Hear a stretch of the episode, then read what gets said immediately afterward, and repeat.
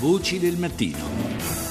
Le 6.39 minuti e 47 secondi, ben trovati nuovamente all'ascolto della seconda parte di Voci del Mattino da Fabrizio Noli e parliamo di immigrazione. Sono infatti 278.000 i profughi migranti che illegalmente hanno attraversato le frontiere dell'Unione Europea nel 2014, due volte e mezzo la cifra del 2013, allora erano stati 107.000.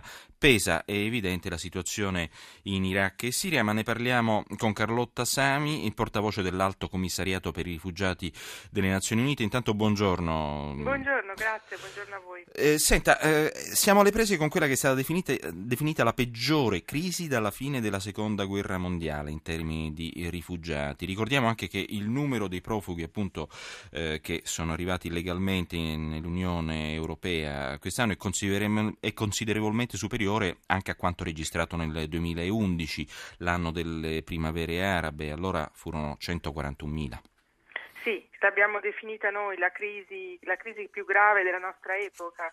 Eh, questo perché eh, sostanzialmente qualcosa è molto cambiato negli ultimi, negli ultimi quattro anni. Eh, la spinta della guerra siriana in, in primo luogo eh, ha prodotto eh, purtroppo eh, qualcosa come quasi 10 milioni di persone in fuga dalla Siria.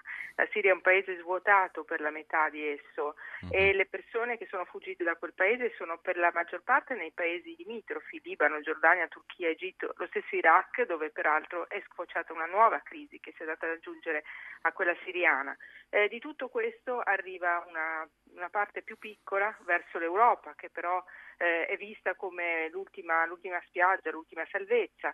Eh, il rapporto di Frontex indica quello che effettivamente avevamo già indicato eh, noi come agenzia ONU per i rifugiati alla fine dell'anno scorso, eh, più di 200.000 persone che sono arrivate in Europa, di queste 270.000 teniamo presente che eh, ben 200.000 sono arrivate via mare, quindi eh, uh-huh. intraprendendo un viaggio pericolosissimo. E questo certo. accade perché non vi sono alternative legali per entrare in Europa per i rifugiati, perché di questi 200.000 eh, circa il 65% sono effettivamente rifugiati, cioè persone che hanno diritto a ricevere protezione. Ecco, l'Italia ha registrato l'arrivo di oltre 170.000 persone, sembrano numeri eh, rilevanti, però lei, stesso, eh, lei stessa lo, sottolineava, insomma, eh, dobbiamo tenere a mente che l'impatto subito dall'Europa in generale è minimo rispetto per esempio a paesi come il Libano o, o appunto la Turchia.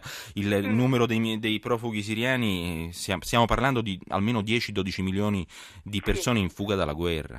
Sì, eh, su 22 milioni di abitanti. Sì, pensi, guardi, io due settimane fa ero in Turchia e, la Turchia veramente ha fatto uno sforzo immane. Eh, 5 miliardi di dollari spesi dal governo turco per l'assistenza ai rifugiati siriani, 2 milioni di siriani in Turchia.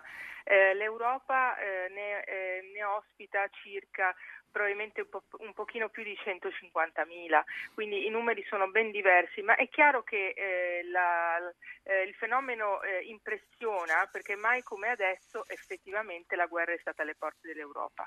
Parliamo della Siria, dell'Iraq, certo. Eh, parliamo però anche dell'Ucraina e quindi eh, diciamo, il, il continente europeo e i governi che ne fanno parte, in particolar modo i 28 membri, sono chiamati ad uno sforzo e ad un impegno, se vogliamo, umanitario ma anche politico eh, nuovo, certo. eh, a cui non si è però ancora data una risposta efficace. Effettivamente così, grazie a Carlotta Sami, portavoce dell'Alto Commissariato per i Rifugiati ONU.